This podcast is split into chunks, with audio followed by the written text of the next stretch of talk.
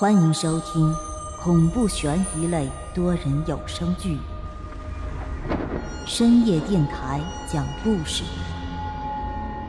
作者木冬，演播万花昆声团队，精彩马上开始。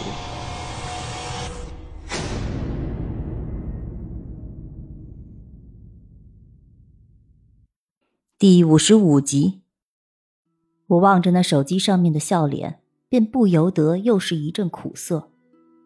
这他大爷的都是些什么事儿？不是说好过了凌晨吗？怎么现在就来折腾我？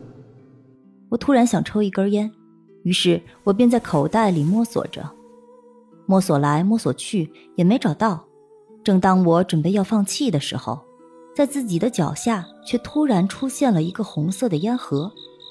我打开烟盒，并看到装着半盒烟，于是我从中抽出来一根，凑到嘴边，轻轻的一哆，那烟雾便直接吸进了我的嘴里。可神奇的是，这烟远没有现实中的烟那么耐抽。我这才吸了两口，便已经烧到手指头了。不过我发现这烟头并没有火，摸起来也不烫。于是接连抽了两根烟以后。我这新鲜劲儿也就过去了。这已经是我第二次来到这个世界了。再一次来到这诡异的街道时，我的心里便没有那么害怕了。那日倒在我身旁的自行车依旧静静地躺在我的身边。我轻轻地扶起自行车，把腿跨在自行车上后，便看着那王伟一遍一遍地从我的身边疾驰而过。我从口袋里掏出了那柄古色古香的钥匙。那冰凉的钥匙静静地躺在我的手心里，我望着它，便一时间有些发愁。当时那李白只是把钥匙交给了我，可也没告诉我这钥匙该怎么用啊。于是那钥匙被我放在手心里颠来倒去，却始终搞不明白它的用法。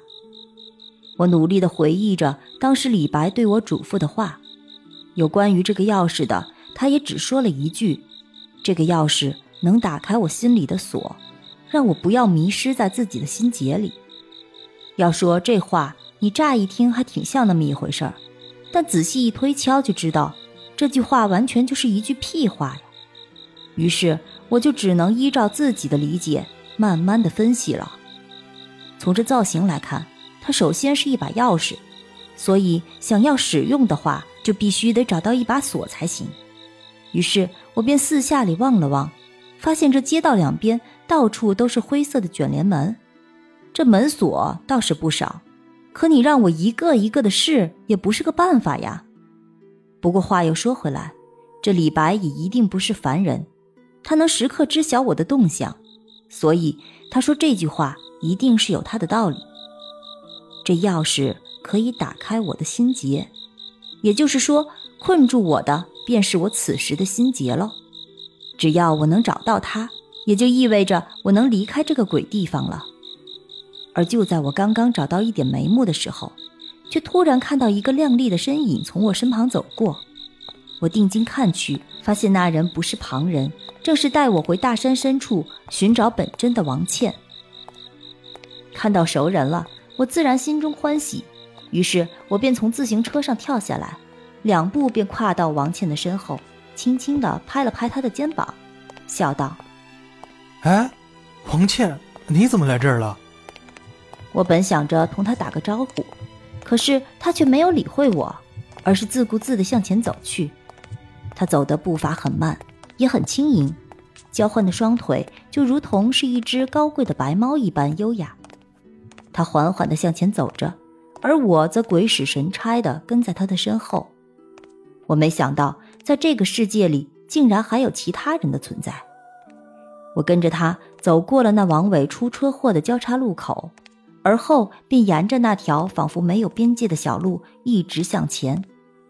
又不知道走了多长时间，我终于绷不住了，便快步走了几步，走到他身边，抓上他的胳膊，一把将他拉住了。你这是怎么了？怎么突然就不理我了呀？他没有说话。从胳膊上使劲的程度就可以看出，他还是准备要往前走。于是我便索性走到他眼前。可就在我走到他面前的一瞬间，竟然看到黝黑的长发下面竟然没有脸，不准确的来说是没有面皮和五官。我不由得倒吸一口凉气，这哪是人的脑袋啊，这简直是一颗削了皮的土豆啊！我立马松开了他的胳膊，可此刻他却不再准备往前走了，而就是这样一动不动地矗立在我的面前。由于没有面皮。所以我分不清他此刻究竟想要干什么，但是我却总觉得他在盯着我看。我盯着他的脸，缓缓地向后退，而他却依旧没有要动弹一下的意思。于是就这样，我一直退到自己的后背，结结实实地依靠在那老旧的电线杆上时，耳边就再次传来一声巨响。由于我们此刻距离那王伟出车祸的地点并不是很远。所以这一声巨响，让我的心不由得咯噔了一声。而随着巨响，那没有面皮的王倩仿佛从自己的呆梦中唤醒了一般，她缓缓地转身，而后径直地走进了隔壁的一间小屋里。她走进去后，并没有关门，一道暗幽的淡橘色光芒从屋里散射出来。我不知那屋子究竟是干嘛的，于是，在强烈的好奇心驱使下。我缓缓地走到了屋子旁边，我探着头看向屋内，突然愣住了。倒不是因为我看到了什么可怕的东西，而是我发现屋里的一切装修竟然同我现实中所租住的房子一般无二。亲爱的听众朋友，本集已播讲完毕，欢迎订阅、评论、转发，下集更精彩哦。